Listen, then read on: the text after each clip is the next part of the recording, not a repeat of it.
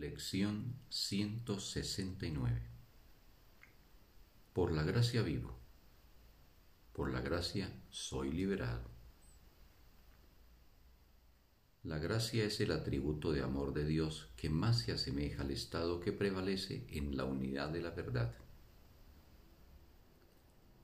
Es la aspiración más elevada que se puede tener en el mundo, pues conduce más allá de él se encuentra más allá del aprendizaje, aunque es su objetivo, pues la gracia no puede arribar hasta que la mente no se haya preparado a sí misma para aceptarla de verdad. La gracia se vuelve inevitable para aquellos que han preparado un altar donde ésta pueda ser dulcemente depositada y gustosamente recibida. Un altar inmaculado y santo para este don. La gracia es la aceptación del amor de Dios en un mundo de aparente odio y miedo.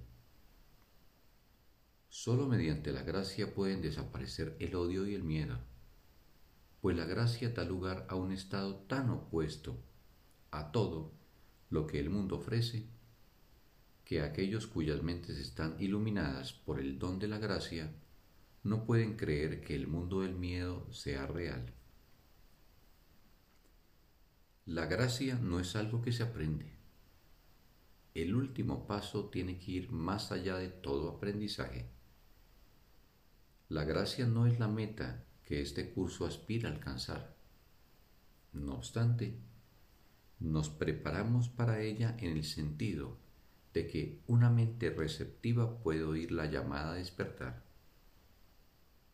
Dicha mente no se ha cerrado completamente a la voz de Dios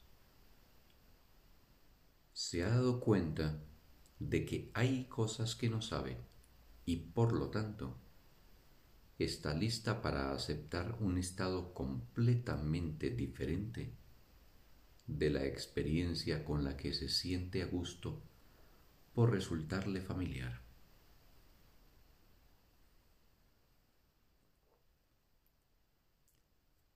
Tal vez parezca que estamos contradiciendo nuestra afirmación de que el momento en que la revelación de que el Padre y el Hijo son uno ya se ha fijado. Pero hemos dicho también que la mente es la que determina cuándo ha de ocurrir ese momento y que ya lo ha hecho. Te exhortamos, no obstante, a que des testimonio de la palabra de Dios para hacer que la experiencia de la verdad llegue más pronto y para acelerar su advenimiento a toda mente que reconozca los efectos de la verdad en ti. La unidad es simplemente la idea de que Dios es, y en su ser, Él abarca todas las cosas. Ninguna mente contiene nada que no sea Él decimos Dios es. Y luego guardamos silencio, pues en ese conocimiento las palabras carecen de sentido. No hay labios que las puedan pronunciar, ni ninguna parte de la mente es lo suficientemente diferente del resto, como para poder sentir que ahora es consciente de algo que no sea ella misma. Se ha unido a su fuente y al igual que ella, simplemente es. No podemos hablar, escribir ni pensar en esto en absoluto, pues aflorará en toda mente cuando el reconocimiento de que su voluntad es la de Dios se haya dado y recibido por completo. Ello hace que la mente retorne al eterno presente, donde el pasado y el futuro son inconcebibles. El eterno presente yace más allá de la salvación más allá de todo pensamiento de tiempo, de perdón y de la santa faz de Cristo. El Hijo de Dios simplemente ha desaparecido en su Padre, tal como su Padre ha desaparecido en él. El mundo jamás ha tenido lugar. La eternidad permanece como un estado constante. Esto está más allá de la experiencia que estamos tratando de acelerar.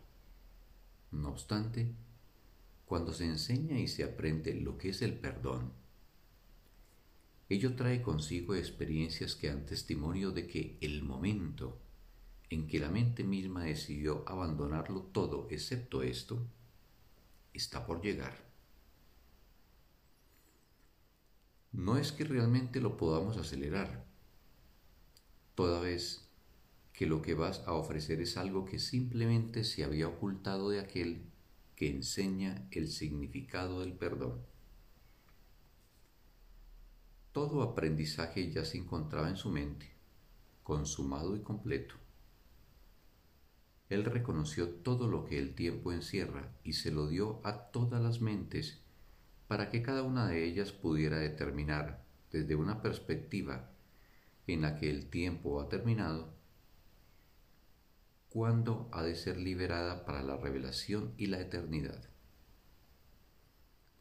Hemos repetido en varias ocasiones que no hace sino emprender una jornada que ya concluyó,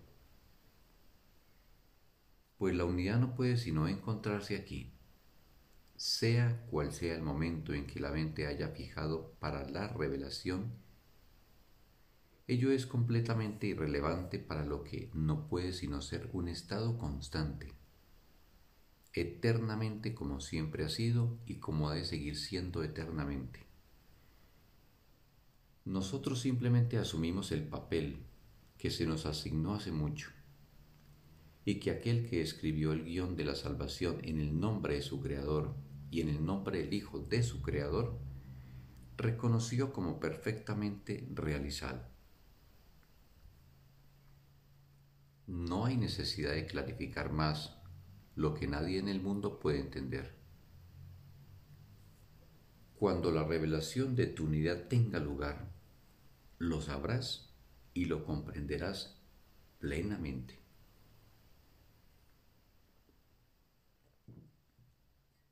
Pero por ahora, es mucho lo que aún nos queda por hacer pues aquellos que se encuentran en el tiempo pueden hablar de cosas que están más allá de él y escuchar palabras que explican que lo que ha de venir ha pasado ya.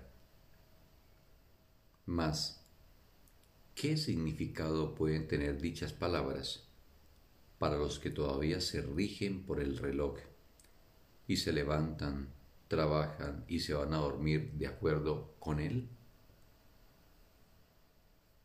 Baste, pues, con decir que para desempeñar tu papel es mucho lo que aún te queda por hacer. El final seguirá siendo nebuloso hasta que hayas desempeñado por completo tu papel.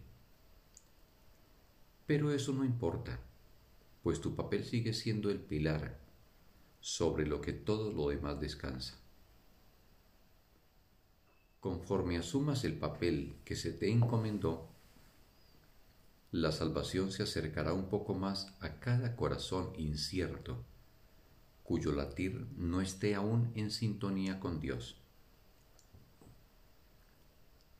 El perdón es el eje central de la salvación, pues hace que todos sus aspectos tengan una relación significativa entre sí dirige su trayectoria y asegura su resultado. Y ahora pedimos que se nos conceda la gracia, el último regalo que la salvación puede otorgar.